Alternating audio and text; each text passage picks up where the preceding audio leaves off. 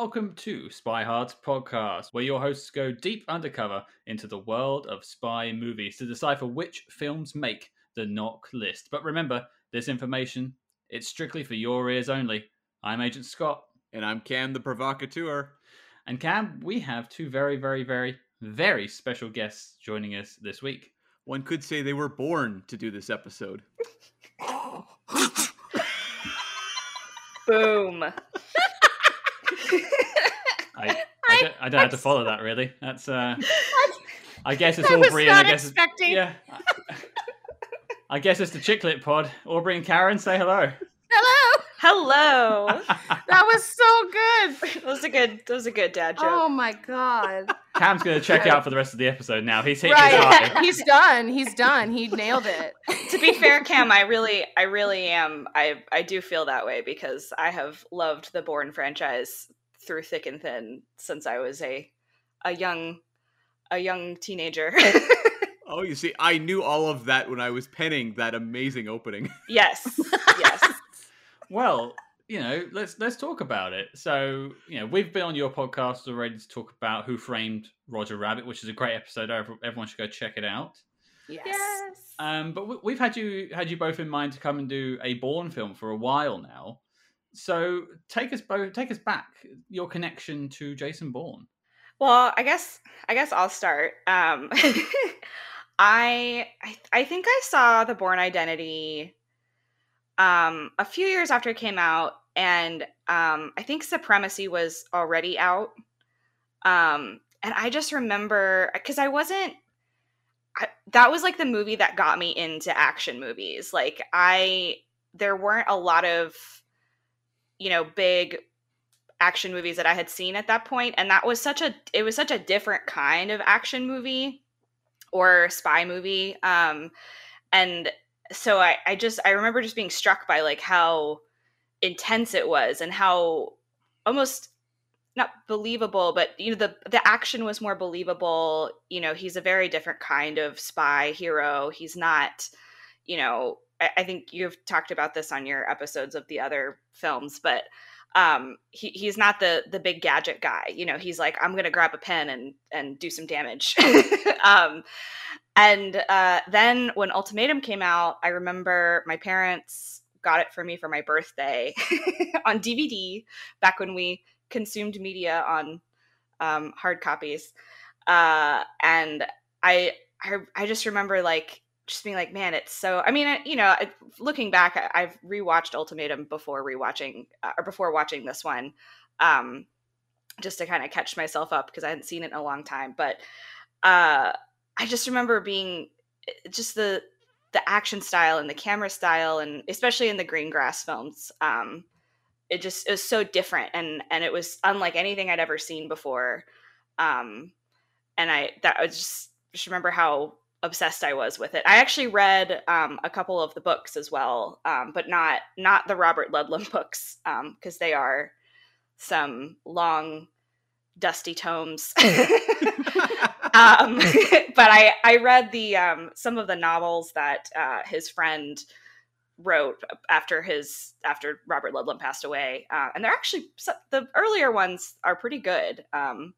Um, I haven't read. There's a, a ton of them now. I was looking it up last night, but I, I read the first two, and they were pretty good. Well, I'm curious, and for those trying to figure out who's who, that was Karen talking there. Oh yeah, Um, you said you watched the Ultimatum before watching uh, the film we're going to tackle today. Uh, what about Legacy?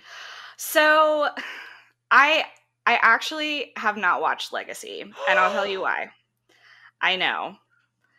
Uh, I know why. Yeah. One one is because uh there is an actual book called the Bourne legacy which i think you referenced in the episode um that you guys did about it but it has nothing to do with that movie. Um and i read that book and i really liked it um and so when i saw the trailers i was like ugh and i also just have a real dislike for jeremy renner i do not like him I don't like him as an actor. I don't like him as a person. I think you could cut him out of the entire MCU and it would not suffer. Like, I just, She's so savage. I'm publicly stating this. I do not. I I I try not to make strong statements, but I do. I dislike him. So you're saying you won't be watching the Hawkeye spin-off TV show is what you're saying. Probably not. Um, however, after listening to your episode about uh, Legacy and rewatching the trailer, I was like, it might be worth a watch just to uh, just. I mean, it has a good cast.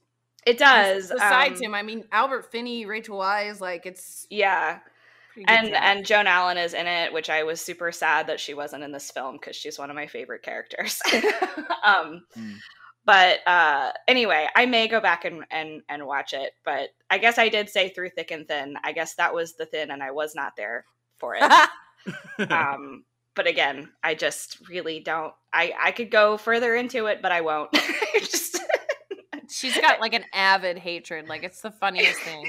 if anyone has questions as to why, feel free to hit me up. I'll defend myself. Chiclet.podcast.info at gmail.com. why you hate Jeremy Renner? Fair enough. what about you, Aubrey? What's your background with the Jason Bourne franchise? Oh, this is going to be a lot shorter. Um, um, well, I remember watching like the first two vaguely with my dad because he's like obsessed with like the books and always was watching action movies. So whenever like I would watch an action movie, it was usually like because I was just chilling with my dad. But I had no recollection at all watching this movie. I was like, what's happening? Who's that? I know that's Jason Bourne. Wait, he's got a different, huh? Like, we had I had a um we we had a Zoom sesh and we did like an Amazon watch party and we just I did record it so there's some, maybe some clips that come out at some point but uh we I had to stop the movie and be like okay to recap um no, and you didn't even stop it in the middle. Like, you stopped it like two like seconds in. because you know the movies always start with the those famous flashbacks that are like the you know the Batman's parents getting robbed of the Bourne movies essentially you know will you commit to this program and she was like I don't understand what's happening and I was like okay But I love shirtless Matt Damon. So I was game. It was a good movie. Yeah. I liked it. I was I was super Okay. down. well, we will get to shirtless Matt Damon. Don't you worry about it. But um, It's Husky Hoskins all over again. well, yeah, that that whole instance still haunts me. That image of him. But uh, but uh, okay. Well, I, I guess that sort of pivots us quite well. Cam, what are we doing this week? We are taking on the 2016 Jason Bourne, the fifth entry in the franchise, the fourth with Matt Damon, and Paul Greengrass also returning for this one. yes Nice. Now, I I found out I hadn't seen this. Basically, I, I thought I had seen it, but it turns out I had not seen it. So this was my first time watching it. Um, what about you yourself, Karen? Had you seen this before watching it for this? I actually I actually hadn't um I like vaguely remembered that it came out um but 2016 was just such a weird time for me. I just I don't think I was really I was I was in a weird place. Uh so I did not see this when it came out. Um and then I just kind of forgot about it until you asked us to be on for this and I was like, "Oh, yeah, and that one actually has Matt Damon in it." I really liked it. I thought it was gold stars. But had, had you seen it before watching it for this, Aubrey? No, Okay. never, not at all. I think Cam is the only one who has some uh, prior knowledge of this film. Then. Yeah, I did see it in theaters. As I recall, I went alone. Um, which tells me that I guess at the time friends of mine weren't interested in seeing it.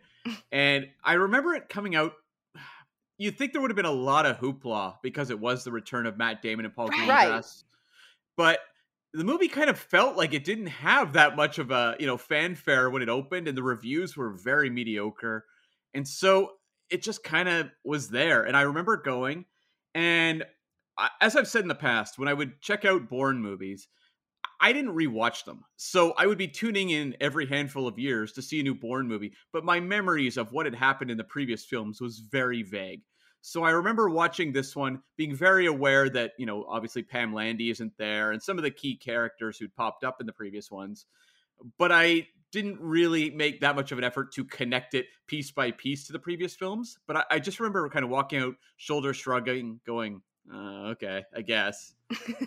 I don't. I don't think people were like crying out for this, this sequel. Well, I think they kind of were, though. I think the return of Matt Damon to the character was something people did want. I, I just don't think maybe it must have been a marketing thing because, you know, we'll talk about the box office in a bit, but bad movies make lots of money all the time. Um, And I mean, who doesn't love Julia Stiles? Come on. Julia there you go. Yeah. Julia Stiles coming back. Yeah. I mean, I think it was just like what they were marketing didn't excite people that much. It has to be that. Um, well, all right, we'll get into it, but let's uh, let's let's talk about the synopsis. It, it might be one of my favorites. Okay. Jason Bourne, you know his name. The most dangerous former operative of the CIA is drawn out of hiding to uncover hidden truths about his past. Wow. Is that, is that the uh is that all of the Bourne? That's every Bourne movie ever. Yeah, I, I think I think there's about as many words in that synopsis as dialogue in Matt Damon's script. Dude, right? I was like, um, I just why are we talking to this weird little girl in the FBI, CIA? Come on, go back. What's what's Jason up to? I yeah, he- that's I like that the tagline for this was "You know his name," and it's like, yeah, like It's No. on the ti- it's Yeah, on the, like, it's the yeah, title. for real. I know it, it, it. We we all do. It's written above it. It's written. we all know his name because it's right there above it. It's literally right there. Was it a little shameless giving that as a tagline when you had Casino Royale with the theme song "You Know My Name"? Ooh. Ooh. Shots I fired. mean, that was ten years earlier. Yeah, but you know, you think about it, and the Bond franchise was reinvented largely because of that Jason Bourne popularity, and now it feels like the snake is eating its own tail. Yeah, You're so right. that's true though. yeah. It sounds like we've all got some interesting thoughts on the film, but I want to know how we got from the Bourne legacy to Jason Bourne. Mm-hmm. Cam. Okay. Yeah. So, um, you know, the Legacy film comes out in 2012 and does, you know, modestly well. It's not a big hit, but it does, I guess, well enough that Universal thought, let's move forward with a sequel. And so in 2013, they brought on Fast and Furious director Justin Lin to helm a sequel featuring Aaron Cross. And that movie was going to come out around August 2015, they figured. Um, it had a story concocted by Anthony Peckham, who'd written Sherlock Holmes and Invictus. Somewhere along, yeah, they actually had some talent attached to this movie. It wasn't like kind of just phoning it in. They actually had some Mm. interesting people attached. And somewhere along the line, Matt Damon and um, editor uh, Christopher Rouse, who'd worked on all the other um, Bourne films, somehow got enthusiastic about doing it. I'm sure that Universal was talking to Matt Damon. Matt Damon's a producer on this film.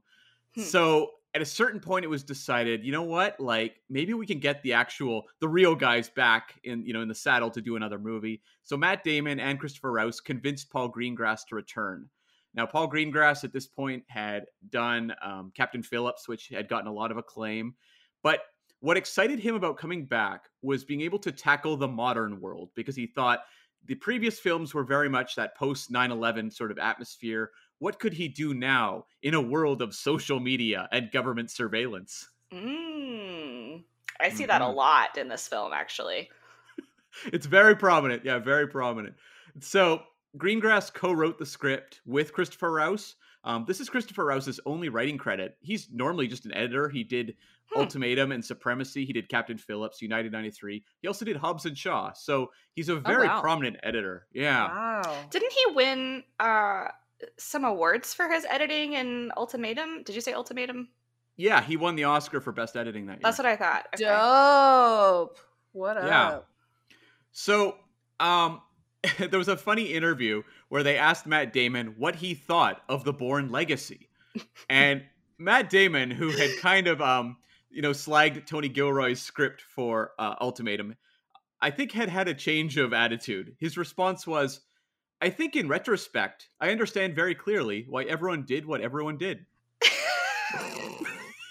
a very political, d- diplomatic response. That is the best non-answer I think you could come up with. I love that. Yeah. So I guess Damon didn't want to be quoted in like every publication relating to the show business that week. Yeah, Right. after that fiasco of him trashing the the original ultimatum script.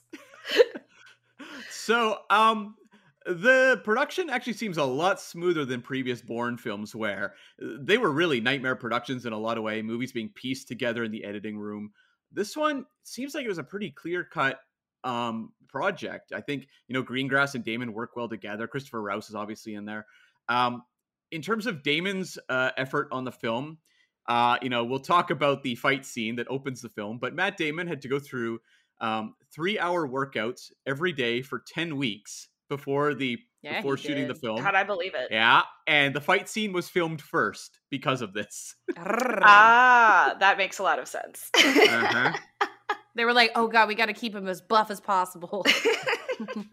they also realized early on that if the story took the direction they were taking it, Matt Damon would not be talking very much. And that actually really excited Matt Damon. He was really enthused about making a film that was much more based on a physical performance than anything based in dialogue. So we can comment on whether that worked for us, but that was something that actually did very much appeal to Matt Damon. It's uh, I, I feel like he wants to be more like Tommy Lee Jones in a sense of I want to be in a film but talk as little as possible and just get the paycheck. Yeah. I was waiting for him. I just wanted to hear Tommy Lee Jones scream at someone. Like that's Mm. all I go to Tommy Lee Jones movies for is to hear him yell. And he didn't yell once. No, he was playing more like rumpled and downbeat this time. Yeah, it was Yeah. interesting. I really did not do a lot of research on it before watching it. I did all my research after the fact just so I could sort of be surprised. Um, but he he came on Tommy Lee Jones came on screen and, and Aubrey like freaked out. She was like, "Oh my god, it's Tommy Lee!" Yeah, I don't know any of the character names That's Any that's fair. them. We'll Do guide you through it. yeah, except Jason Bourne. you know his name. when it came to the casting, um, Alicia Vikander was a real get for them. This was her first major film after winning the Oscar for The Danish Girl for supporting actress that year. Oh, She okay. She had been on a hot streak. She'd done Ex Machina, Man from Uncle, obviously The Danish Girl. So this was very much kind of continuing that heat streak she had. Um, interestingly, Viggo Mortensen was in talks to play the asset who would be hunting Bourne. what? Oh, Yeah, at some point, yeah, at some point that just kind of fell out and we got Vincent Cassel and we'll talk about him later, but I thought that was really interesting. Viggo Mortensen, not an actor I would have thought they would have approached for that role. That is a really yeah. I would not have picked. I would not have chosen him. I I could sort of see it only because the other assets in the other movies have been uh, like they've all I mean it, with the exclusion of Desh um but the the Clive Owen character and the Karl Urban character like it it makes sense because he is sort of in that category of like very famous actors that maybe aren't as popular in like American movie well I mean you know Lord of the Rings but um it, it- like I, I could see it. I think I feel like he's in the same category as like Clive Owen and Karl Urban for me for some reason. He's just also got a bit of a distinct look, I would say, much like Vincent Cassel. Like they Mm. don't look like a generic white dude. That unfortunately Yeah. a lot of these things Mhm. have that that look. It also shows me though that right from day one they wanted a, a older asset versus like the younger ones they'd had in previous films. Which makes sense because I mean, you know, it's ten years after Ultimatum came out. It makes sense that the asset would be. I, I, you, they you wouldn't want like some young twenty something dude chasing fifty year old Matt Damon around. Wait, I don't wait, know. What what if they both had their shirts off? I mean, I'll allow it. Hmm, I'll allow it. hmm. What if it's Bob Hoskins? I will double allow it. Back from the grave. yeah. Again, check out our Who Framed Roger Rabbit episode over on Chicklet. Very fun episode. That Um, so fun. so um the box office for that year this movie made 162 million domestic 253 international for a total of 415 worldwide in comparison, um, Ultimatum had done 444, so this was a downgrade. But on the flip side, Legacy had done 276, Supremacy 291, and Inter- and um, uh, Identity 214. So this one was successful. It just didn't quite beat what Ultimatum did, and Ultimatum had a lot more fanfare, obviously built around it. Yeah, for sure. I I do feel like it might have suffered a little bit from the uh we're gonna tell the almost the same story. I mean, you know, we can get into that later, but I, I was yeah. like, I'm getting a lot of flashbacks from all of the other Bourne movies. I think there's also the the trouble of there being the uh, the legacy of Bourne Legacy. Mm, people, yeah. people yeah. just going, you know, where's Jeremy Renner? I know not many people ask that question, but some do. I definitely do not. His mother. and, and, maybe maybe people felt tricked by Legacy. Like I'm sure people went to Legacy and walked out going like, "Oh, the like that Matt Damon." yeah, like that wasn't about Jason Bourne at all. So. Well, and I, I don't want to get into too much about Legacy because this is that's not the movie that we're talking about. But I, if anyone like me had read the book The Bourne Legacy, which essentially is about him going back and being David Webb and being a college professor and then getting called back into the field, I would have been extremely disappointed to find out that it, I mean, I was actually. That's why I didn't see it. to mm. find out that it was not about that. It was not based on the book at all. Right. So, uh, yeah, so Jason Bourne landed at number 19 for the year, the worldwide box office, between Warcraft and Ice Age Collision Course. Um, yep. oh my God. My favorite film. yeah. Uh, so the top three for that year number one was Captain America Civil War. Mm. Number two was Rogue One.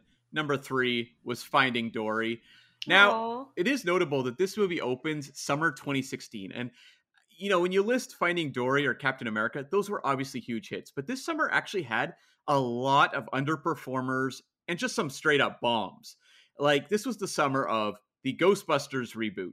X-Men oh my god! Yeah, X Men Apocalypse, mm. Ninja Turtles 2. Oh, no. God. Star Trek Beyond, which Justin Lin, who was going to direct the Bourne follow up, ended up doing. Um, good movie, but not that successful, really, yeah. in the in the scheme of things. Um, yeah. Warcraft, as I mentioned, Independence Day Resurgence, the BFG. I did uh, not even know they made another Independence Day. I was Day. Shut just gonna door. say that. Uh-huh, yeah, I was unaware of that movie's existence. you, you should go back to being unaware. Alice through the looking glass. Now you see me too. And the Legend of Tarzan. So summer 2016 was not successful really across the the broader picture. And I remember a lot of stories being written that Hollywood would have to learn to shift their strategy because summer uh, 2016 was such a you know an underperformer. Wow. Yeah, I was I was struck when watching this movie because I'm thinking, oh, you know, finally a Bourne movie where I'm not going to be confronted by like, oh, that's how things used to be. And I was like, it's only been almost five years since it came out, but it still feels like a different world. yeah, I, I I feel like you know their commentary on social media is so it would be so on the nose now, but you know then I feel like people were not as aware of data and privacy and all that stuff that I mean, and now it's like all we talk about. mm-hmm. Yeah. Yeah. And so, um, Uh, you know, we talked more about the year of 2016 in our Central Intelligence episode fairly recently, so you can check that out for more on that box office here. But I will note one thing at number 27 for the worldwide, we had The Great Wall, which was the other Matt Damon film from that year that I don't oh, think. Oh, wow. Yeah, I didn't see it. I don't know many people did. I've never heard of it. Wasn't that the controversial one because it was to do with like casting him? Well, it was a Chinese co production and he was the lead. So yeah, there was controversy around it. Yeah, I remember the controversy. Didn't see the movie and completely forgot it came out concurrently with this Bourne movie. 2016. Can we just say 2016 was just like the bust year? Can we just? Yeah, in a lot of ways, but movie wise, for sure. Yeah, not a great movie year for sure. So um, kind of in the wake of this movie, uh, once they well, once they finished um, shooting it, they had an interview in the Guardian with Matt Damon and Paul Greengrass, and they asked about would there be another Bourne film, and Matt Damon said, "My guess is it will be a while before we'll even get around to doing another one. They might reboot it before I bow out." So we'll find out if that holds true in the future, I guess. And Paul Greengrass said, "It's got to continue." I have to feed my family. I It's need more to. tight zooms and shaky cam. yeah. Uh, in 2019, it's also uh, worth mentioning as a footnote. There was a one season TV show called Treadstone. It was supposed to go longer. It did not succeed. It aired on Amazon Prime. It got very poor reviews, uh, pretty poor ratings, and it has been pretty much erased from everyone's memory, much like much of uh, David Webb's life was after his incident in the Bourne Identity. Tying it in. Tying it in. I I read a brief, uh, like a little blurb about that when I was kind of writing my notes down last night, and I was like, I may have to go check it out just to see how bad it is. Yeah, I mean, it's the type of show that did not appeal to me when it came out, and it, it really pitched itself as from the world of Jason Bourne, and that's that's kind of what Legacy did, and it's like, uh, I, I've kind of realized that world's not super fascinating, much less like spacing it out into a ten-hour story. yeah, no, it's well, it's again, it's, It's- like Well, I it it I, I kind of felt that way about the like the Fantastic Beast films. You know, yeah. like Yeah. it's the world of Harry Potter, but I was like, uh, I'm good. Thanks so. Like I wasn't super it just didn't appeal to me as much. It wasn't it was like, yeah, it was the world, there's the creations, there was magic. It just wasn't the same though. I think the problem with world building in the like the Bourne universe is that Mhm. so much of what's good about the original three films are centered so much around him and finding his identity. So like when he finally does figure out who he is, it's kind of like, well, where do we go from here? Like, uh, you know, which may have been a big reason why Legacy got made, but it's it's kind of like how many more times can he find his identity? Yeah. Yeah, and also, well, we'll talk more about the world stuff. But when you're creating a franchise that's just entirely about selling an audience on the world of, I think that's a Mm. really big ask. Unless it's something like you know Star Wars, Star Trek, maybe Lord of the Rings, things that people really know, like is ingrained in the culture. Then they'll show up. Harry Potter. I mean, I don't like those Fantastic Beasts movies uh, either. People show up because they People do like do, the Harry yeah. Potter world. Yeah. Whereas, like, they love Matt Damon, they love action movies. Do they love the world of Bourne? That's the bigger question. I There we go. Yeah. well, that's the, the problem is, I think the world of Bourne is just the present day world. Like it's, I mean, it's just the CIA. Like it, there's nothing fantastical aside from you know who he is and what he can do and how legendary. You tell me is. nothing's fantastical when they say zoom, zoom, and then all of a sudden Julia Stiles is fucking like right there with a fucking picture Zoom. from her high school. Enhance. Like, it, enhance. Like, are you that? Mm, that's mystical as fuck. I'm telling you. There is some definite um, mystical hacking going on in this movie, but um, that about sums up the behind the scenes on Jason Bourne. Okay. Well, I think we're all chomping at the bit to get into this, so I'm going to throw to the guests first. I'm saying, Aubrey, take us away. Well, Jason Bourne is my friend. We get along really well. Mm-hmm. However, I did not like Jason Bourne giving me anxiety and going on car chases all over the place. It was I was like, I need a Klonopin right now, Karen. I was like, I was so stressed, and I really enjoyed the movie. I I really really liked it. I thought it was fun. I don't normally watch action movies, so for like that first, because they stress her out so much. yeah, they do. My life is a stress ball. Why would I put myself there? Uh, but this was fun, and I liked the cast. I thought the whole opening scene, I was really rooting for Julia Stiles. As as soon as did oh, not go ahead. work. Sorry, no, I was gonna to- say that did not work. as soon as they started, as soon as they split up, we both went, "Oh no." And I was like, I know, I know it's coming. I know Julia Stiles did not sign on for an entire new Bourne movie. they did not pay her enough. they did. She's gonna peace out in the first fifteen minutes. Yeah, I was genuinely Um, surprised by that.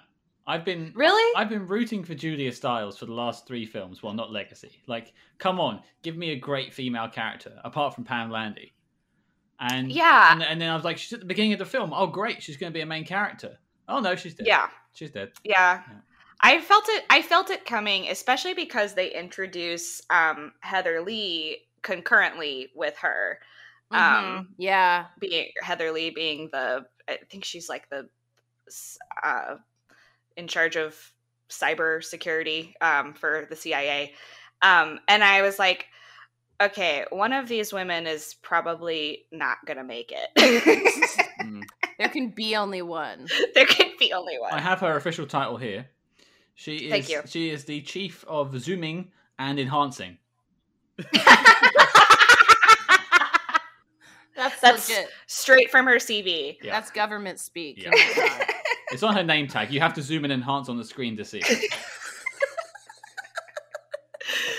oh my god. I god. love y'all. I do too. um but yeah i i definitely i sort of saw it coming because i they've always sort of played with her and him having a relationship like they teased them having a relationship prior to treadstone or during treadstone um and it it that never really sold me like i always pictured them more as like uh like she's kind of his His- protege His ward. in a way his ward no like Robin. no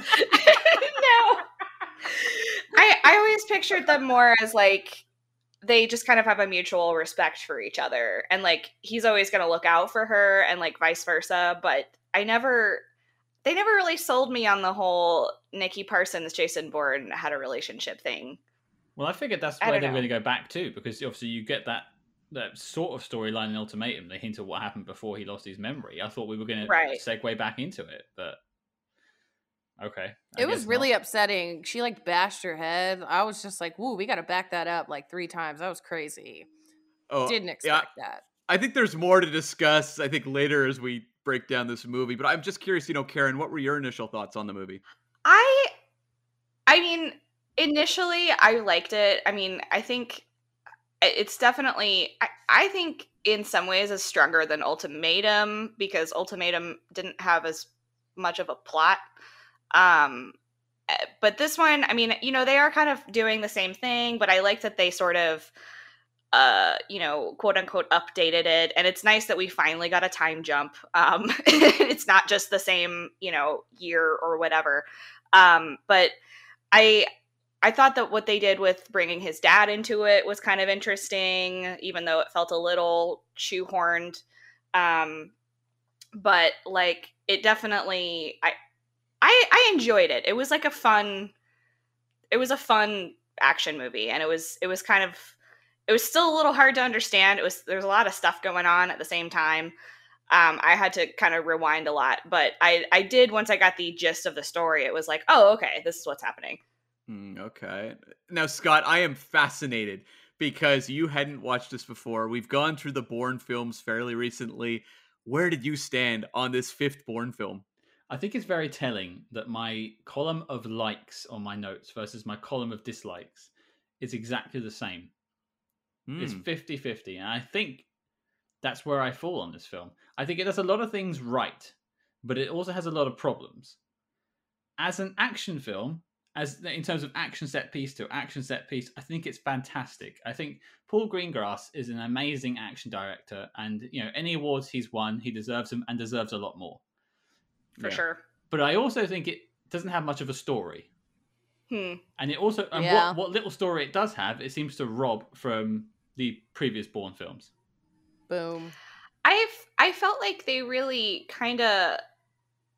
I like the idea that the CIA is getting into bed with this big tech company. I think that's a cool idea, but they didn't do enough to sell me on why.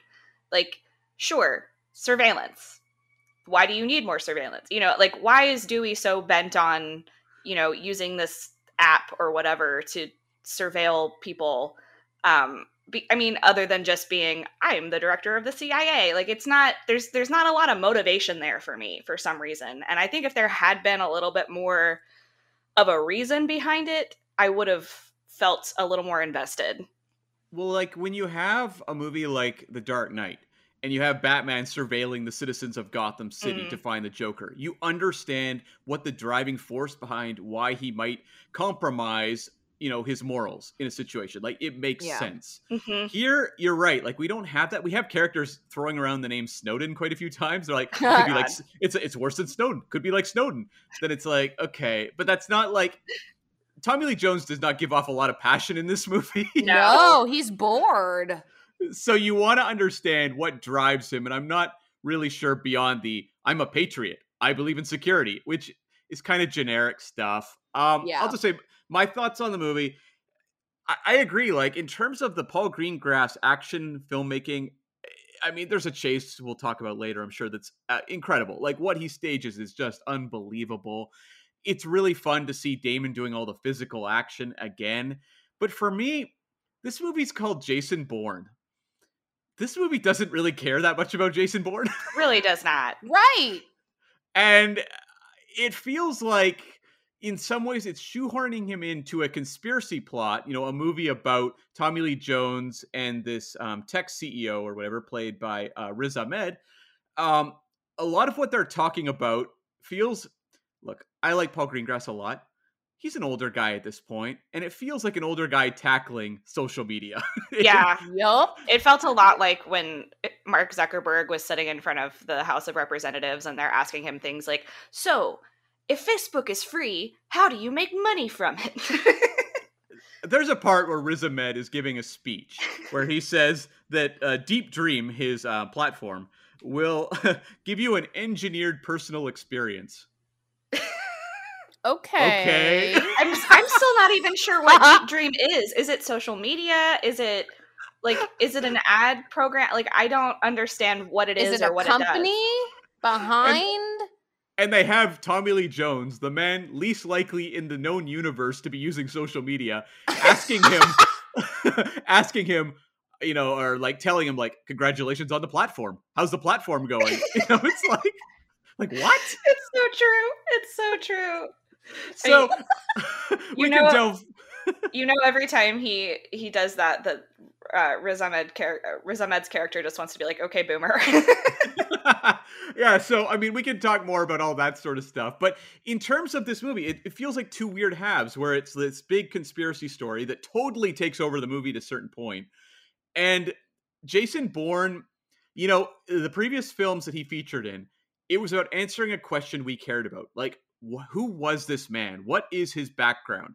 That's what those first three films explored. right. This one feels like it's introducing questions we don't really care that much about. Like, Right. okay, his father's name is on a document. Okay, cool. And now we're just going to spend a movie exploring who his father was and who killed his father. and it's like, okay, like I don't like dislike the movie for wanting to delve into aspects of Bourne's background, but it doesn't feel like it's that much of a Bourne movie most of the time. Right. So it's kind of like a muddled thing in that I I enjoyed the technique of it. again, like Damon's committed; he's doing his job really well. Uh, you know, we'll talk about the actors, but there's not a lot of bad performances in this movie. It's just like it almost feels like it was a little misconceived in the genesis in terms of what do we want to do in this movie, and I don't know if they ever really cracked that. You needed a hook to bring Jason Bourne back. Yeah, I don't think it had its hook. It had the beginnings of a hook, but it had this other story about this social media platform that isn't really tied into it. And so you just get this sort of meandering plot of action scene to action scene, which look great, but you don't care. And then Mhm. Jason Bourne just goes back to obscurity again at the end. Yeah, and I I think as as a writer, I feel like I I get annoyed when movies try to do that where it's like it's very obvious that the writing team was not uh really together on what movie they wanted to make. It like you know like you said there's two plots you know there's a plot about jason bourne and his daddy issues and then there's a plot about this social media company and it's it there's no through line that takes me all the way to the end of the movie and like I, I feel like they were trying for some character development, but it didn't quite get there. there there's even a third plot about the Alicia Vikander character and what she wants to do Oh and my god. the mac- the machinations she's running through in terms of manipulating the situation to her benefit, her versus Tommy Lee Jones. Like there's a lot going on in this movie and it feels like Jason Bourne just gets swallowed up in it. yeah. yeah, he doesn't even know what the movie's about. he does know his name though. He does. He's not confused on that end. Is is this film missing Tony Gilroy? Well, that's something Hmm. we talked about before, where Tony Gilroy and Paul Greengrass didn't get along at all. Uh, Paul Oh, Greengrass no. wrote on um, the first three films, as well as wrote and directed Legacy, and you know the uh, Supremacy and Ultimatum projects were like very messy, and yet you wonder if what made them really strong was that they emerged from sort of this clash of egos Yeah. versus this one this one seems like everyone kind of got along and was like yep we're all on the same page it's to quote matt damon you can understand very clearly why everyone did what everyone did There was yeah, there was no constructive criticism in the writers' room. It was just kind of like, oh yeah, that sounds good. yeah i mean it's it's paul greengrass writing it with his longtime editor hmm so we need to fight. We need to cause a fight. There's there's lots of examples of double acts throughout history who have then gone their own way and tried to do things, and it's never been quite the same. You Mhm. look at you know, I'll go all the way to like Lennon and McCartney. They both had great solo careers, but they weren't the Beatles. Right. yeah I'm not saying Paul Greengrass and Tony Gilroy are the Beatles, but i am okay, Cam is Bold move. all they need is love scott all they need is love Yoko also broke them up. and and and just for a connection, the Beatles had a song called "You Know My Name." That's true. Boom. Oh, I think you're getting into the conspiracy here, Scott, a little bit. Paul, Paul McCartney's dead. Uh, it- It's Oh all- no, he's been red pilled. He's been red pilled. um, okay, well, I suppose what I'd like to do is talk about some of the highlights, some of the good bits of the film before we tear it apart anymore. Um, and I, yeah, there's plenty of room for that. Don't worry. But I want to shout out to the opening, uh, not the opening fight, but after that, the opening scene, the big, the big battle at the start in Athens, the riot and the chase. Oh yes. I I actually had to kind of sit down and figure out what the riots were about because I, I was like I felt like it was sort of mirroring like the financial crisis, but I, I never quite got a good answer on it. But apparently there was some sort of thing that happened the summer that they were filming it, but I don't think it was actually supposed to be referenced in the film. But it was a little interesting and kind of hitting home some of the moments in that like It- riot scene. we both had to kind of pause it and be like, man, this is um really real, too real for us. Because Obviously, America's falling apart. we live in the US and that we don't get political, but you know, the the imagery was very uh yeah. reminiscent of uh Mm. the last year or so living in the southeast in the US. Yeah. Well, you are right, though. It, it was sort of based on what was going on in Greece at the time. Uh, there were lots of anti-austerity riots and uh, Mm. and that sort of thing around the time. So it was interesting to see it that because I mean I live in England, it's quite far away from Greece, but it was always on the news here. Yeah. Go i have a question were there as many molotov cocktails in real life as there were in this movie Mm. Probably not. I actually more, but there's there's more rubber bullets in real life. Yeah, because I was Yeah. for this entire chase scene, it's like raining Molotov cocktails through this It entire is! chase scene. because Like, Paul the fuck? Greengrass was like, we need more Molotov cocktails. Looked like the opening of Rent, the musical. It they're all, like, really did. Destroying shit and setting things on fire. I really like the part where he's where Bourne is walking down the sidewalk next to the train and a guy's about to throw one and he grabs it out of his hand and throws it behind him instead to like throw the people off the trail. And then the guy just kind of looks and goes, "Yeah, well, that's what I was going to do anyway," and like runs away. that was such a cool moment. He like, I disappeared behind flames. Bye. cool guys, don't look at explosions. cool guys don't. I wondered watching this sequence though, and it's incredibly well staged, like very ambitious on Paul Greengrass's part, and I like how he brings that real world feel to his action. But watching it, you know, uh, Supremacy revolutionized action in movies back in 2004 or five or whatever it was that came out, and I wonder if you jump forward 11 years, if putting this on a big screen people just didn't care as much. Like it was kind of like we'd moved on to things like the action you'd see in the movies like The Raid and what have you and the influence that has on Hollywood and I wonder if like this just didn't wow people cuz this would be the type of action sequence you open this movie in like 2006 or 7 people would be Mm. like, "You need to see this on a big screen." Like there is Mhm. serious scale going on here, Yeah. and I don't recall anyone really talking that much about this. and it was really well done like I, the, the whole a lot of the chase scenes and like the chaotic moments were really well done but yeah maybe it's like they're like oh we're we've moved on now we're on to the next big thing so they just didn't give a shit I think one of the things it had against it was it was at night, Hmm? Yeah. which well, I tend to find like you think of the Tangiers chase from Supremacy Mhm, with with you mhm. know friend of the show Joey Ansah. Um, he uh, you know, that's in the daylight. You can see everything. It's a very visceral chase, Yeah, and Mm. it's it's man on man.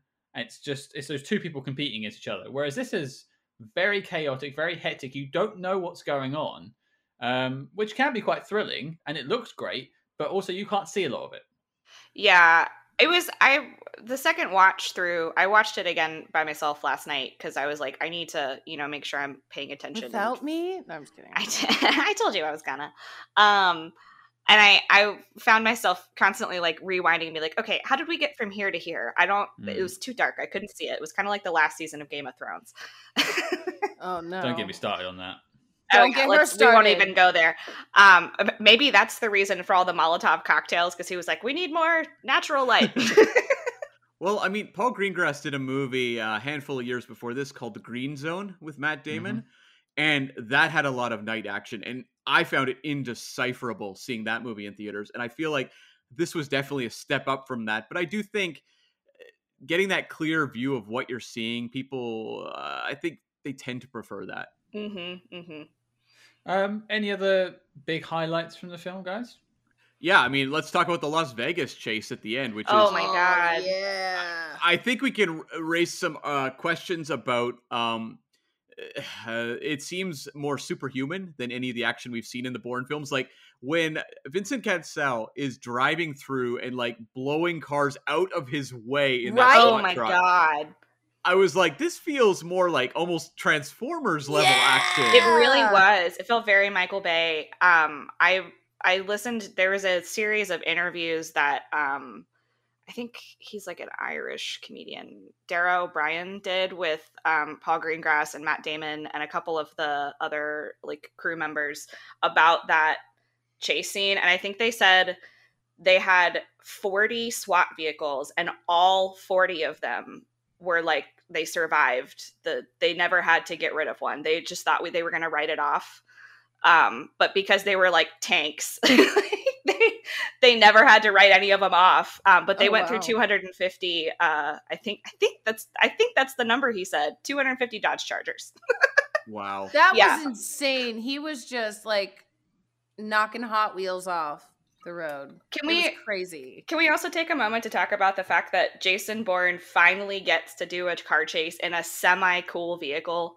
Like, because he's always in like a smart car or like a, you know, whatever um, Marie Kreutz's, uh, uh, uh, Franka Potente's character's car was in the beginning, and like, or, you know, like a, a commandeered police vehicle or something. It's It was like, oh, a black Dodge Charger.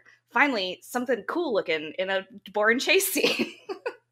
Uh, you know, again, this goes back to that snake eating the tail thing of the James Bond relationship with Jason Bourne, where I feel like they use those crappier cars to kind of thumb their nose at the James Bond convention. Mm. Whereas when we come back here, they're like, let's just do it like James Bond, baby. right I think, and it, I'm sure the earlier films is probably also because of budgetary concerns, because they probably didn't have as big of a budget as they did for this one.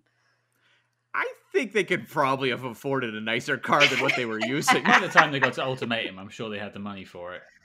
Yeah, that's true. I think it just true. adds to the world, though, of, of having those, those crappy cars. It just makes it feel a bit more grounded.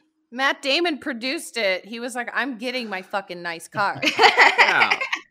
And if you've got Matt Damon, you know, engaging in fight scenes with newspapers and, you know, pens and things like that, it makes sense that his cars would also be functional versus, oh um, yeah, well, what you is get here. yeah, This for sure. As, as an aside, Cam, wasn't Hmm. it weird to see all this go down in a convention hall?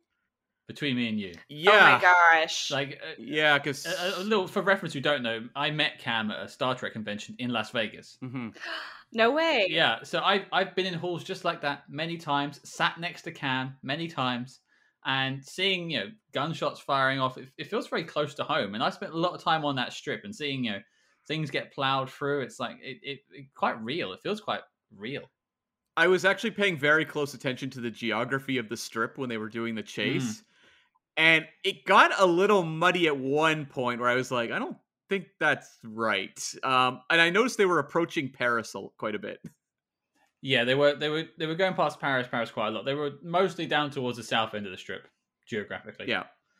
Yeah. I have never been to Vegas, and I- consequently have never been to most of the places in these movies besides like Washington D.C. Uh, so I would have had no idea. Mhm. I was like, it all looks right to me according to Pawn Stars. Um, one other thing I, I enjoyed about this movie, though, it kind of ties into what we're talking about, was that the asset was older and had more of a personal score in the matter because I think we were, you know, definitely running into repetition by the time we got to the last movie where it's like, okay, activate the latest whatever type of super soldier we have.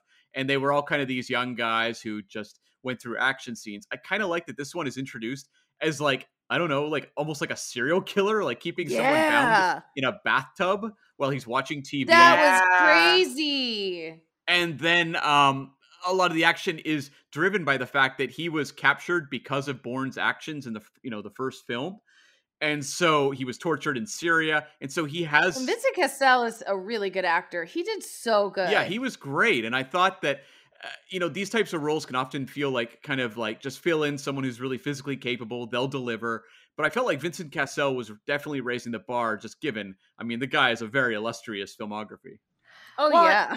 and I had to do I had to dig pretty hard, and I I realized he doesn't have a name. He's just the asset. Mhm. I I, I mean I know that they don't always give them names. I can't remember if Clive Owen had one, but I know you know there was uh, the guy in the Tangier scene had one, and I, it was just it, it was interesting to me that he's such a huge part of the film, but he doesn't. He's never named.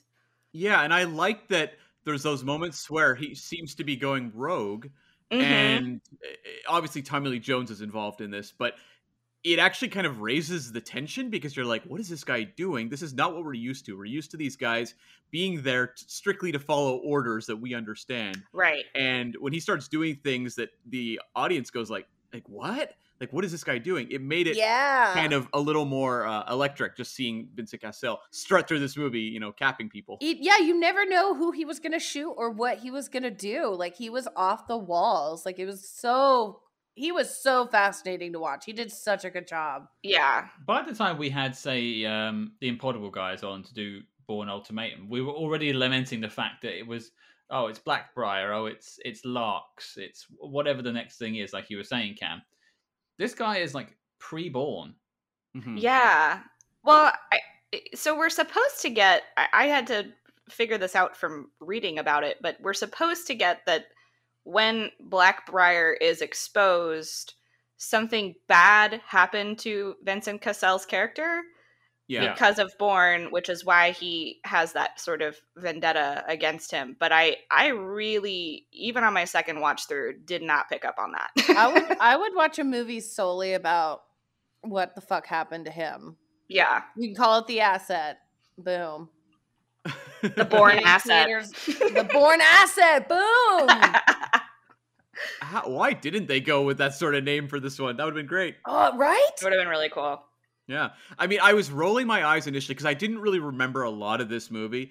Mhm. And when the movie starts, there's a lot of talk of Iron Hand and people saying it's worse than ever or Yeah. whatever. And I'm like, oh God, here we go. And then it actually swerved where I said, oh, actually, Iron Hand isn't another super soldier program. It's at least something else. Right. So I very much appreciated that. Yeah. yeah. Uh, any other highlights for people? Well, oh I gosh, Karen, don't what wanna- was your highlight? I don't want to get too ahead, so please stop me if you don't want to talk about the end yet. But I, it's no uh, get some rest, Pam. You're you look tired, but I I really do I really do like the um the end where he you know outsmarts Heather Lee and you know leaves the tape recorder in her car or Yes. the camera. That was like, oh my god, we, My we were jaw was on freaking out. Floor. I was like, oh, son! Like, because he's you know he's like ah let me think about it you know at the end of every movie they're trying to get him to come back to the cia and she's like you've always been a patriot whatever and then you know right Oh. after she right after she said oh yeah we'll have to put him down if he won't cooperate He's so smart. That was so good. What a, that was really cool. I really like that because I'm having a stroke, obviously, about it. Good and aubrey actually picked up on the fact that the camera is the, the one that he picked up at the conference in vegas Oh, I didn't pick that up. I did he not pick up swiped on it. that. He swiped that shit off the table. Yeah, he did. I didn't Ah, pick up on okay. that. it's always fun when you get these people that are kind of the puppet masters that even Jason Bourne can outsmart. Like, there's Yes! nothing Jason Bourne can't do. We have so many scenes of characters saying, like, oh my god, it's Jason Bourne. Jason Bourne's coming. But it's entirely justified by the end why they're all scared of him. Yeah. yeah yeah it's the jesus christ it's jason bourne It, that was that was so good. Like he played that when she he's talking to her and he already fucking knows. He played that so good. So like well. Matt Damon did such a good job in that with his three lines of the whole movie. It's really weird um, about this ending that you, you brought it up because when I was talking about my likes and dislikes column, the Mhm. ending is in both. Mm. Oh. yeah I I thought, oh, you know, you you clever sausage, Jason Bourne. You know, look at look at you go. Clever sausage. You know, it's just a British thing. I thing. need to say that forever. Yeah. Working into your daily lives by all means. i absolutely will Fantastic. But like I I actually was quite riveted with the idea of Jason Bourne going back to the CIA. Yeah, Mm, That is Yeah. interesting to me. That's a sequel.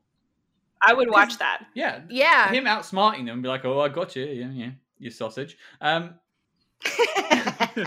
and then he walks off as like the badass, which is great, but I, I just feel like it puts us back to where we were at the end of Ultimatum again.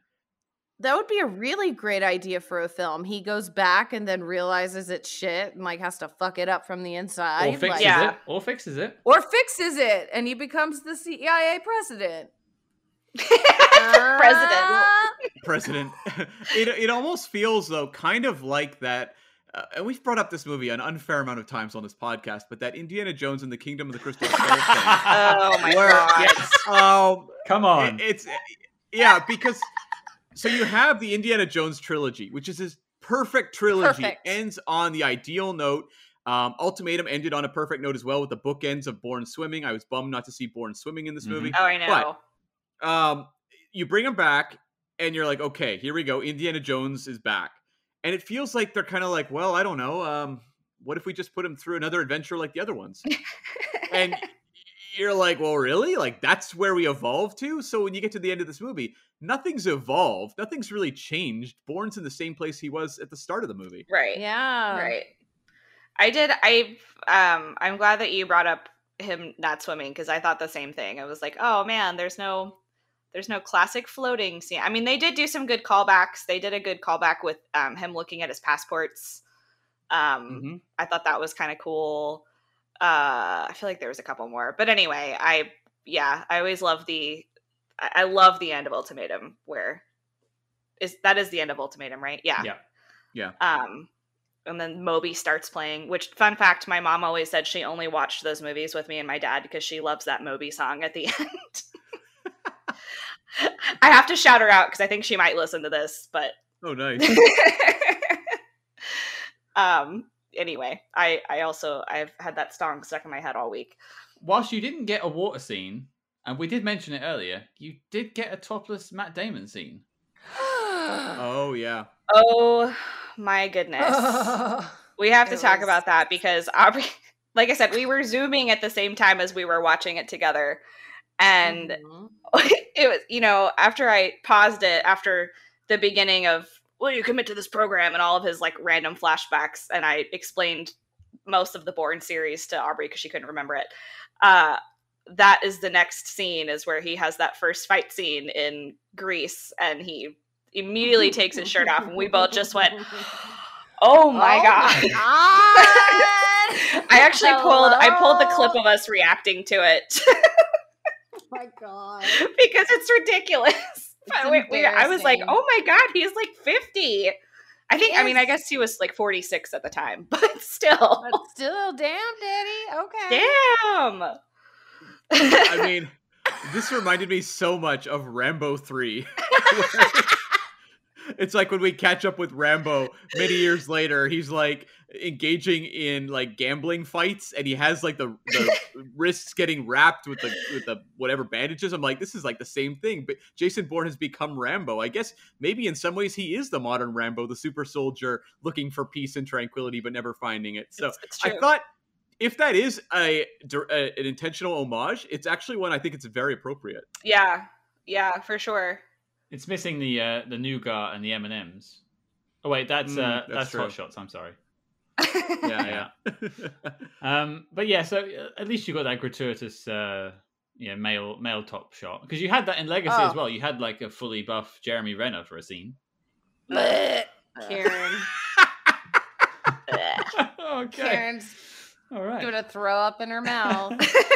Karen has left the podcast. Everyone. I am. I have to go. Actually. well, I guess that brings us swiftly on to things we didn't like about the film. Uh, I okay. Uh, I've got a few things, but I suppose I'll throw it out to everyone else. Uh, I'm gonna say Cam. Go for it.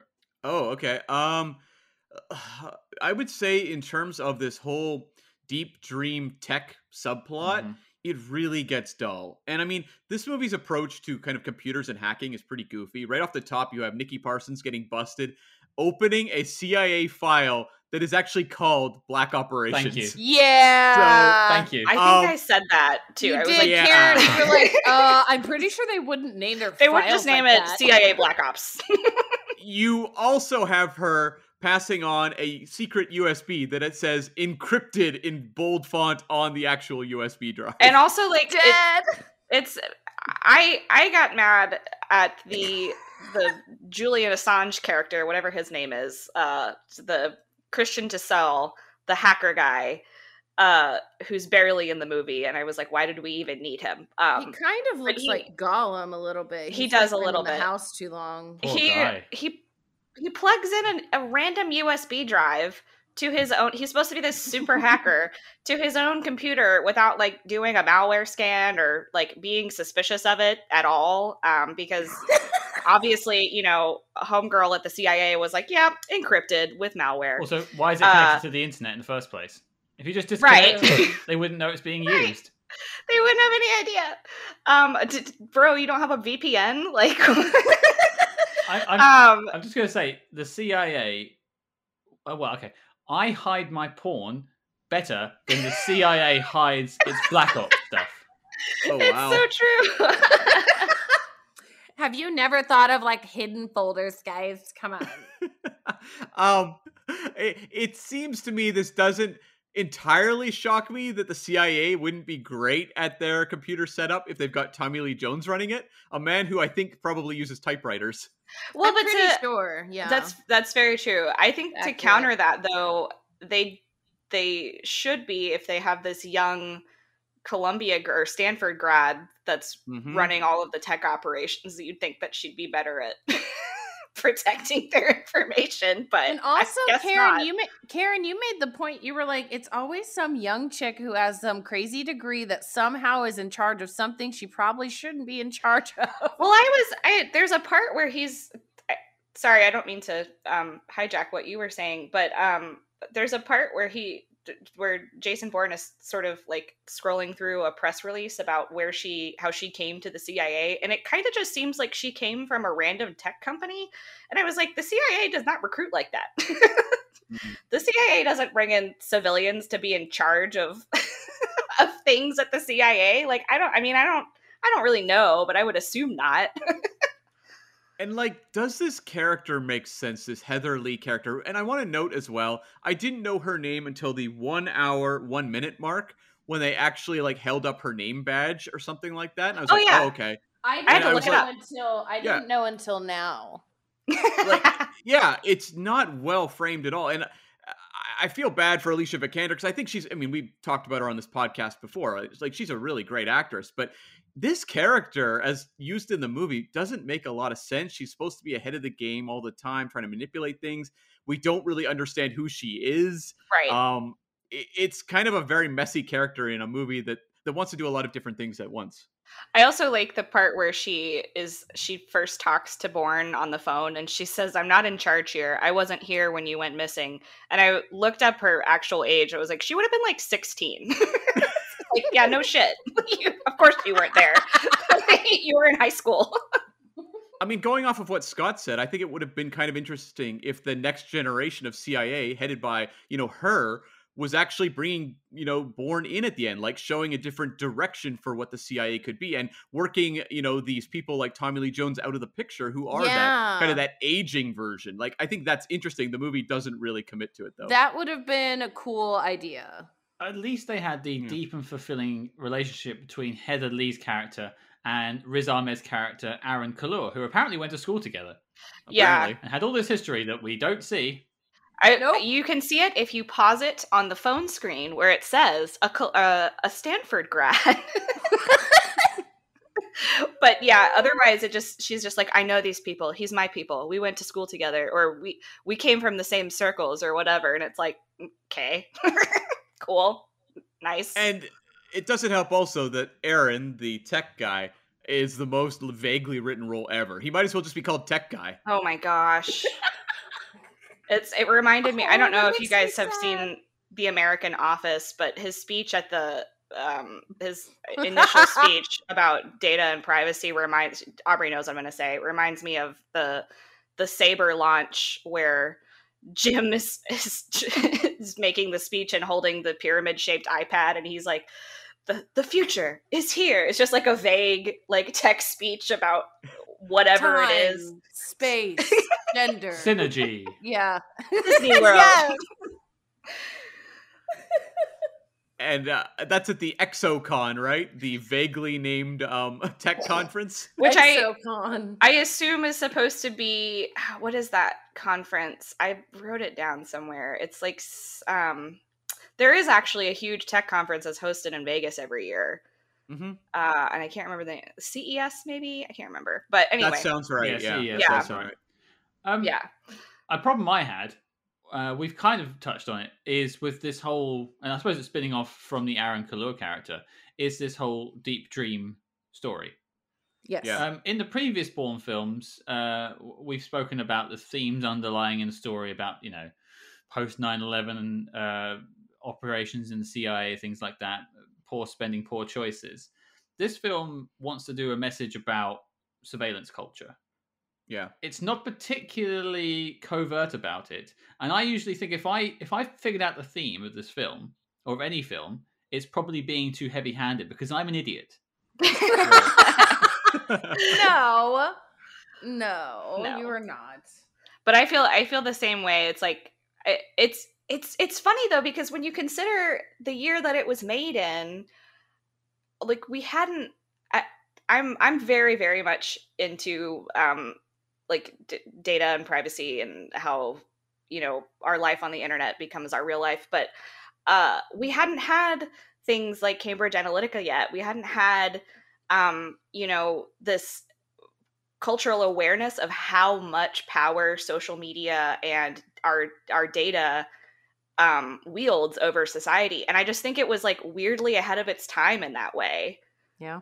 I don't know i don't i don't know if anyone else feels that way but um i i thought it was sort of weird because i was like well, it's kind of like kind of commentating on something that a lot of people really weren't thinking about at the time i know i said that previously but it, it really kind of blew my mind when i was like this movie was made in 2016 But I find I think what's weird is that I don't disagree that's a good concept for the movie, and I I Oh, it's like not- yeah. the idea. I think the idea of the CIA interfering with this is actually really interesting. It's that I- think maybe if you'd given this movie to a, a younger filmmaker, they would have understood social media and actually.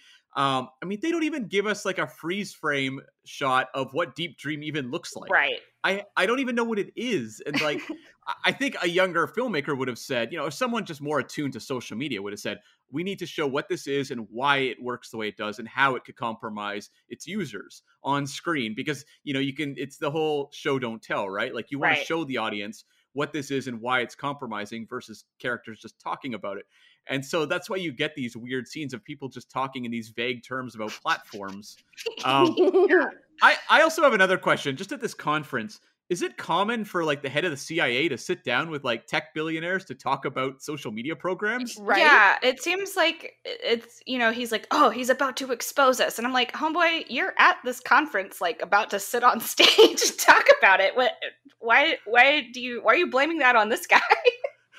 Yeah, and they're gonna have him assassinated in that moment. It's like, oh, okay, this seems like a lot of extra work. You could have done the whole, like, why not just do the whole Michael Clayton, like, you know? Why do you want to traumatize a bunch of tech geeks? Like, why? right, right. what was that? You you have a vendetta or? I, I will say, as a former follow spot op, um, I was triggered in that scene because of Mm. the. Uh, Preach. I couldn't. I couldn't quite tell if when he, uh, when Vincent Cassel is crouching and, and he's about to shoot Kalloor, uh, and Bourne runs in and he blinds him with the follow spot. I couldn't quite tell. I rewound it a couple of times, but it almost looks like he shoves somebody out of the way and then grabs the light and points it at him. and I was like, Yes. I, I would be very, uh, very upset if someone did that to me. Anyway, um, but yeah, I agree. It's the tech is not executed well.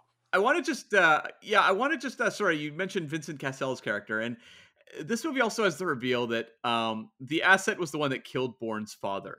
I was not a fan of that. I'm like, come on. yeah, that's like, that's retconning a lot. yeah. I understand the personal motivation of the asset. That's all I need. Like, I entirely understand why he's doing what he would do. Tying it to the death of Bourne's father is a little questionable. Why not just have this thing, you know, the assassination of the father happen under Tommy Lee Jones's oversight? That's Right. enough. That ma- yeah. Mm-hmm. I have one other not related thing that I really didn't like about the movie. If unless Scott, you, we need to move on. No, no, no. Go. Um, this Malcolm Smith character, who's the random ex CIA guy who's just sitting in an office somewhere in, I think it's supposed to be London, um, and all of a sudden he's in a scene and then he just gets thrown off a roof. What is that character? Like, why? he literally was a, a human shield as the asset is coming after Bourne. Oh, is that the human shield? I was just thinking he- about how that was and I- my favorite part. How did he get? When did the CIA contact him? Why was he? Why did he have an earpiece that was directly in line to the director of the CIA? I don't. I I was very confused. I had to look up the character's name, and then he he literally is just a red shirt. Like he's just just there to, to it. The scene, the chase scene, and I think it was supposed to be called Paddington Plaza. Uh, it it reminded me a lot of the scene, the opening scene, opening action sequence in Ultimatum, where Simon Ross is, you know, on the cell phone with Bourne and he's running through and he's trying to tell him where to go. But it was, uh, it was very, I don't Yeah, know. We were confused. I was so confused. I was like, who is this ex CIA guy? Because he just bursts into his office and he's like, I don't work for the CIA anymore. Meanwhile, he has an earpiece in and Dewey's telling him everything to and do yeah, I was like, wait. and then and then he you know he gets they get chased onto the roof by the asset and then you know uh Bourne is kind of holding him over he's trying to get information about his dad and what happened in Beirut and all this stuff and you know he finally tells him and then he just throws him in front of him as that a was human my shield favorite. I well, it was hilarious, but it was also hilarious because like that's not something that Jason Bourne would do. Like it just seems he- the guy wasn't evil. He I barely even knew who he was. Like why why why he just existed to get killed and then thrown off a roof. I will come to the film's defense because it does give you enough information to tell you who Malcolm Smith is. When he's going through the files, it tells you that he was the photographer that sort of spied on the parent. Um, See, I completely missed that, Oh. That- Comp- on both watches. that was there, um, and you know that started. It was done in London, and for observant people who know London well enough, uh, one of the canals they run past was actually featured in the James Bond film "The World Is Not Enough." Interesting. Spy Hmm. connection there for you. Uh, and it was all filmed around the the uh, financial district. Paddington Plaza is more or less a, a correct place, but um, it this scene does give you probably the worst looking moment in the film, where uh, Jason Bourne jumps off of the building, and you get this really uh, ropey, if you if you pardon the pun, uh, CGI scene where he sort of climbs on, grabs a rope, and falls to the floor, and that looked horrible. Yes. Oh, it was so bad. Yeah, it was uh, pretty awkward looking for sure. I mean, it's kind of like the Liam Neeson jumping over a fence in Taken 2 where they had like 17 cuts. Oh my gosh. Oh, sounds like I've got that to look forward to. Um, okay, well, I think I'll I'll take us on to a quick run through of the actors, and then we'll do final thoughts and wrap up. So I I'm glad Matt Damon's back. I have to say, I think he, you know he is, as Cam said, born to play this role. You know, um, the pun's been done, but he is. He's great. he really is and i um i i didn't watch the fir- i'm actually going to probably watch identity and supremacy this weekend because my husband has never seen any of the movies so um i was like we've got to watch them together um but i was watching some clips of him in the earlier movies and i was just struck by it's like oh my gosh little baby matt damon and who knew you know however many years later he's going to come back and and do this um, and absolutely kill it daddy damon Um, yeah, but I, again, I'm glad he's back, and I I enjoyed Jeremy Renner as Aaron Cross. I thought it was a, a different take on the on the lead guy, but Matt Damon is is the one for me when it comes to the Bourne series. Oh yes, Uh, for sure.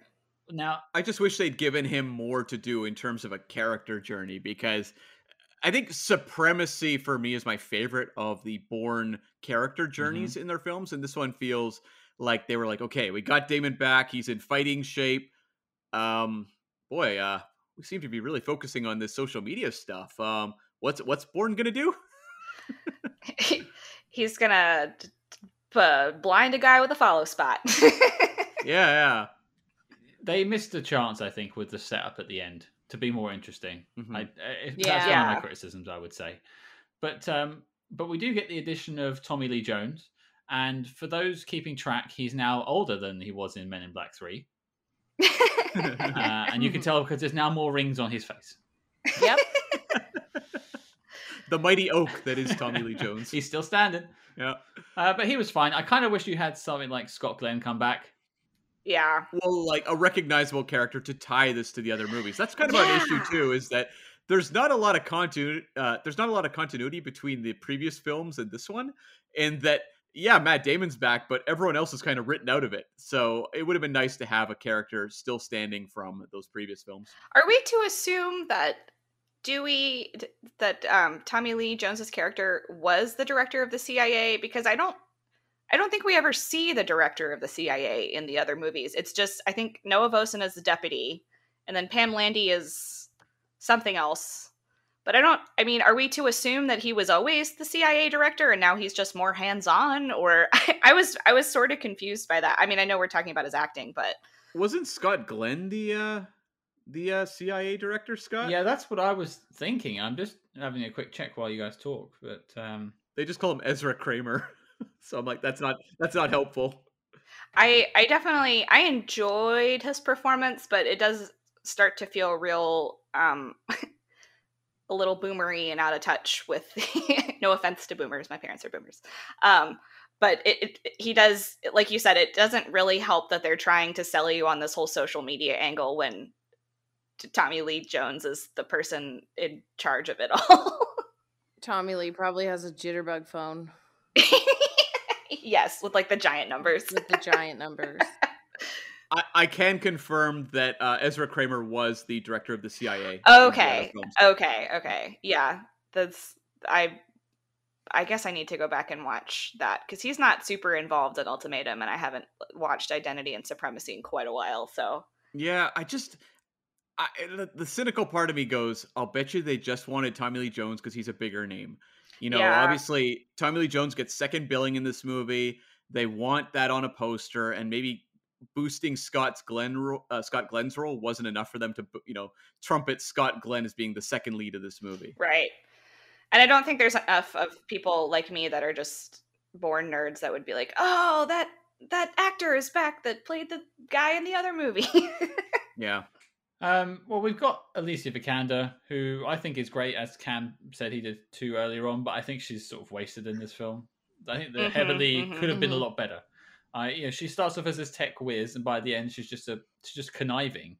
yeah, I yeah. I didn't love the direction. I mean, it was subversive what they did with the character, but it it didn't uh, didn't really hit for me, especially because they kind of set her up to be the new Pam Landy or like the new Julia Stiles. Like, you know, maybe she's going to defect and help him. You know, Mm. when she uh, when she gives him the the green stamp on his passport or whatever. I don't really know how to say that correctly, but um, and then you kind of find out that she was just sort of out for herself the whole time, and it sort of seems like they were trying to make us believe that she was only helping Bourne because she knew that he would help her kill Dewey or get him out of the picture.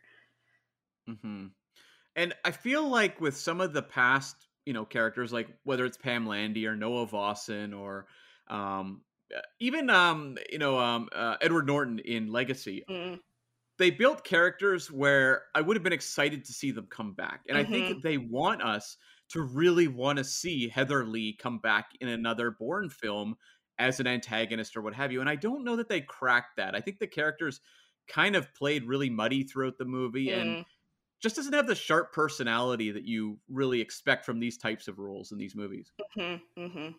Well, I, the, the the role of the asset played by Vincent Cassel, I think these asset roles are quite thankless. Really, um, I think he did great with what he had, and it was refreshing not to see this another evolution, uh, another LARX or a Black Blackbriar. It was just a crazy guy. Mm.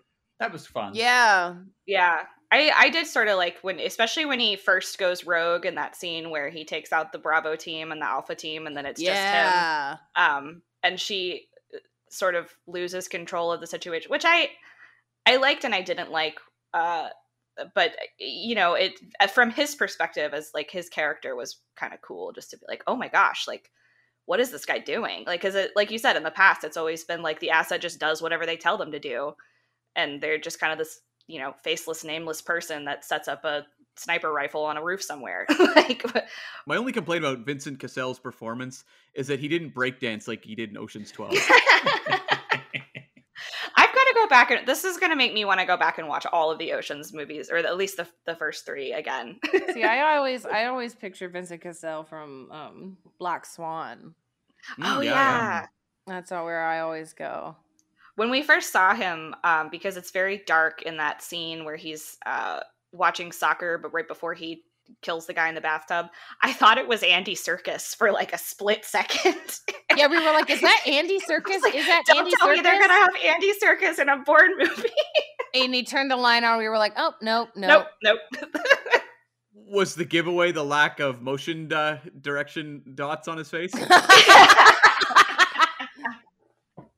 I actually really like live action Andy Serkis. he wasn't crawling around the floor looking for his precious. I think that's probably what gave it away. Stupid fat horse. That was scary good. that was actually very impressive. I was like, what, what, did, how did that happen? Did Smeagol just enter the room? He lives here. He pays rent. Um, and then all I've got left to really mention is two uh, chronically underutilized actors in this film, which are uh, Julia Stiles and Riz Ahmed. I love them both, and they Oh, both just get sort of wasted. yeah, Yes. I mean, Riz Ahmed, right now at the time of recording this, was just announced as a Best Actor candidate for um, the Oscars this year for The Sound of Metal, which is an amazing movie. Check it out.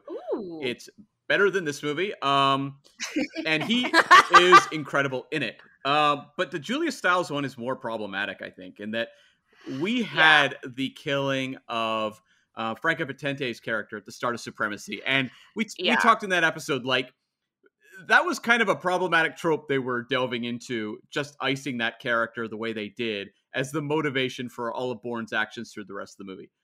And Yeah. they do that again here. They double down on it. You can kind of go like the first time you go, well, not great. The movie was really fantastic though, so I guess we can look past it. But when you when you get to the second time around and they're doing that to the, you know, female accomplice of Bourne again, it's really Yeah. lazy. Something's fishy. I, am going to get on my Hmm. soapbox for a second Mm. in terms of just female representation in these films. We had Pam Landy, Ugh, we Joan Allen. right, but yeah, and Franco was was great in the first film, but then they offer. And then they never give Julia Stiles anything to do, and then they kill her too. And then you've got Yeah. Alicia Vikander, who starts off great, and then just becomes this sort of conniving character by the end, who it, it just seems like a stereotype again. And Mhm, write better mhm. characters, people. I, I really do feel like, especially in the first movie, Franka Potente is just sort of a manic pixie dream girl. I mean, she's a better she's a better partner with him, I think. Um and she does more than than Julie Stiles does in Ultimatum, but I it, it like going back and watching scenes from it, I'm just kind of like, oh, she kind of reminds me of um, Kate um, Kate Winslet's character in um, uh, Eternal Sunshine. right, right. I mean, Yeah. to be fair, we also had Rachel Weisz in Legacy, who I thought was quite strong. Yeah, I Yeah. love her so much. I mean, I say yeah, but I haven't seen it. Yeah. she is great though. Everything she's whatever. Even that fucking what was that Oz movie that was an atrocity? Oh, Oz the Great She and was- Powerful. Oh Yes. yikes! Was she, in was, that? She was still fantastic. Yes. Oh, Yes. okay. I saw that in the cinema. So did I. Oh. I scrubbed Oh that. god, from my you saw memories. Mila Kunis screaming at you for like hours. I went to Zach Braff and uh, I got a monkey. I I could kind of enjoy it because the movie is also like a stealth Army of Darkness remake. only, only you Oh would my find that bit of it, Cam. oh Only my you. god. Uh, It's true. okay, all right. Before we get to the question, any final thoughts on the film? First come, first serve. Shout it out. I loved it. I I am not an action lady. I wouldn't say it's like you know the most brilliant film in the world, but I had fun.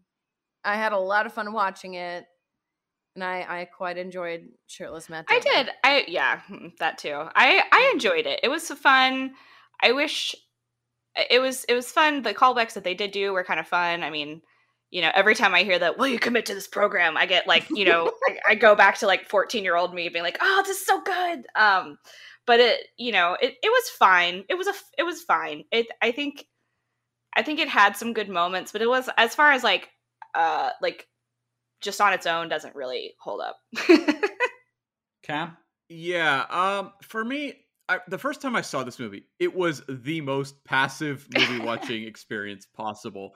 Like I was just kind of like, uh, you know, blank look on my face for two hours, and then just kind of a shoulder shrug. I found myself much more engaged la- watching it last night, and I think it's interesting in how it fits into sort of the tapestry of the Bourne franchise.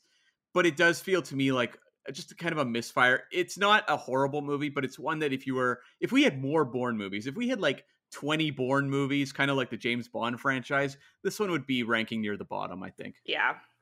Okay.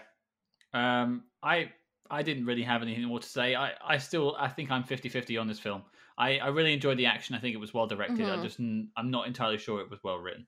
Yeah, Sure. Yeah. the action sequences were what really made it. Which Yeah. can carry you through. If it's just a popcorn film and you're not worrying about the what came before or the Bourne character, it's just as an action Mhm. film you've gone to cinema to see, it delivers. But if you look Yeah. any deeper than that veneer, it starts to crumble. yeah. right. Yeah. Absolutely. Okay, it's question time. now there's four of us this week so this could go either way but uh ladies i think we're going to go with karen first is jason bourne making the knock list as much as I love the franchise and as much as I love the character, I have to I'm going to have to say no. Because it's just it doesn't it's not a great I to me the knock list it's like it's got to be a great movie on its own besides the fact that I'm super nostalgic for Jason Bourne and I I just don't I don't think it holds up. okay aubrey Well, I feel like I'm the only one who didn't know what the fuck was going on the whole time during the movie. But I, I I'll say I would say I would say no because I definitely feel like there were some things lacking. Like I definitely didn't like how the movie ended ultimately as far as like the plot with uh Heather Lee. Yes. Mm, See, I didn't know her name till this podcast, you guys. It's pretty damning pretty damning That right, exactly. So like, I, I'll s- I'll give it a, a tentative no, tentative no. tentative okay so uh currently But it's there. It's a no. was that a british accent there A, a little one. a little one she's from east london apparently she's a cockney well cameron what's your vote um, it's a no for me. Um, if you'd have asked me, you know, before rewatching it, it would have been a much harder no. But it's just kind of like a, eh, just kind of a middling sequel kind of no, where I go, there's things to appreciate about it, but it doesn't hold up. I mean, the suprem uh, the supremacy film is in the knock list, and to me, that is head and shoulders mm. above this one. If I was to recommend a Bourne movie to someone, yeah, totally get it. You really can't. You can't get better than get some rest, Pam. You look tired. no. Um. Well, I guess that makes my vote completely pointless. uh, some would argue as this film, but I I want to commend this film before I give my answer because I think I think Paul Greengrass is a fantastic director. I just I think he probably needed someone else to work on the script instead of his friends to do it with him. Mm. Um, I think we could have yeah. had a much better story and potentially a good setup for another story. No, it just returns everything. The chess pieces have gone back to where they were at the end of Ultimatum. He might as well just jump back into the water again. um, so yeah, I I guess that means it's a no from me. But I did enjoy it. I think it is a fine film, and I think it, it's it still stands up. It just is a shame when you compare it with what's come before. Yeah, yeah, right. I would agree. Um, now, before we sort of move on, I know you both haven't really seen all of the films, so I won't ask for your ratings. But where does this fall of the ones you have seen? I would say for me, I've I've seen everything but Legacy, and now now that we've had this conversation, I may go back and just give it a watch just for funsies. But um, I would say, excluding Legacy, I I still think it's kind of at the bottom. I um I think the first three, I mean, the first one is so good and it was so different than anything that was going on at the time. And then, like, Supremacy was such a good sequel. And Ultimatum, even though it doesn't have as good of a plot as those movies, is still really good um it's like it's at the bottom but it's not like so far it's not you know so far down that i would be like oh this movie sucked but um it's still it's definitely ranks fourth for me of the the four that i've seen. It is not indiana jones and the kingdom of the crystal skull. Oh god no. Miles away from that. Yeah. What about you aubrey? Well it's the only one i remember seeing. Fair. So it's the best. Number one. And the worst. So we're in a neutral zone. I'll have to I'll have to let y'all know because now I'm I feel like I need to go back and watch the original trilogy. P.S. They're all Peacock, the original trilogy. So if you Stop. you can watch them for free. There you go. All right, Cam. What about you? Yeah, so I rank them as the best one is Supremacy in my eyes. Number two, I put Ultimatum. Number three, the original Bourne Identity. Number four was Bourne Legacy, and number five is this one, Jason Bourne. Wow. Okay, that's totally different to mine. Uh, the first one's the same. So Bourne Supremacy's first. I then follow up with Bourne Identity, mm-hmm. then Ultimatum, then Jason Bourne, and then Bourne Legacy. and I'll tell you why Bourne Legacy's last. Okay. Of, of the five, it's the only one I've fallen asleep watching someone wasn't taking his chems. That's fair. Reds, greens, reds, greens. I just listened to that episode of you guys, so I, I that's very fresh in my mind. The story of you falling asleep. Okay, so it looks like the dossier on Jason Bourne is closed, and it's not making the knock list. So I'm going to put this film in my porn folder, hidden away on my computer, right next to my Black Ops folder.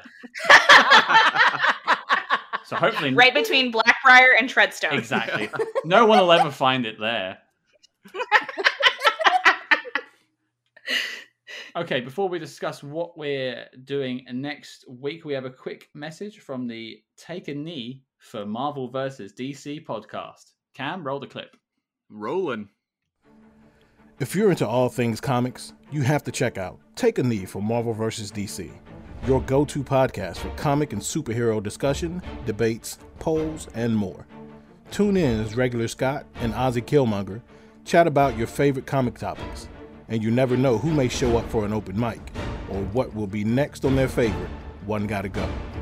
Take a Knee for Marvel vs. DC, every Sunday, powered by the Defy Light Podcast Network. There you go. That's Take a Knee for Marvel versus DC. And it should be noted that we actually recorded this episode on the day of release for the Snyder Cut of Justice League, uh, which I haven't watched. I have not either. I haven't decided whether I'm going to or not. Uh, four hours, huh? I was so disappointed by 1984. Yeah, that's true. I was disappointed by that. I think I'll still watch it because I, I, you know, I'd be interested to see what he wanted to do. But four hours is a bit of an ask. Hmm. Um, okay, Cam, what are we doing next week? We are going to take on the 1973 espionage thriller, The MacKintosh Man, starring Paul Newman and directed by John Huston. I have no idea about this film, but I've heard some good things. Yeah. We shall see. Now, ladies, yes. thank you very much for joining us. You're so welcome. You know- we had a great time. We, we'll have to get you felt back. like an idiot this whole time. It's, it's I, I do it every week. It's fine. You fit right in. Yay! Um, no, but of course, so, uh, tell the listeners a little bit more about uh, Chick-Lit and, and where they can find you. Welcome to Chick-Lit. We're a literature comedy podcast. We are. We are a literature comedy podcast um, where we enjoy getting lit and talking about uh, books that we loved as uh, in middle school, young kids, uh, teenagers. Um, and we also do a movie series that the Spyhards were on a few, a couple months ago called Chick-Lit at the Movies, um, which is our little extra bonus series um and uh yeah that's I, that's pretty much the premise of it we've been friends for over a decade so we pick on each other a lot and we we have a lot of laughs we have Yeah. we have fun. We drink whatever we want. fun We're adults. um yes it is a it is a boozy podcast And probably you can find us on most um most uh oh my god Podcast platforms. Yes Yes. pretty thank much all the major platforms Can, can I do the rest of the plug? do it Uh, we are. You can find us on Instagram at Chick-Lit Pod. Um, you can find us on Twitter as well at Chick-Lit Pod, and then we uh, also have a Patreon. Um, but I won't plug that. Uh, those are our socials, and uh, sorry.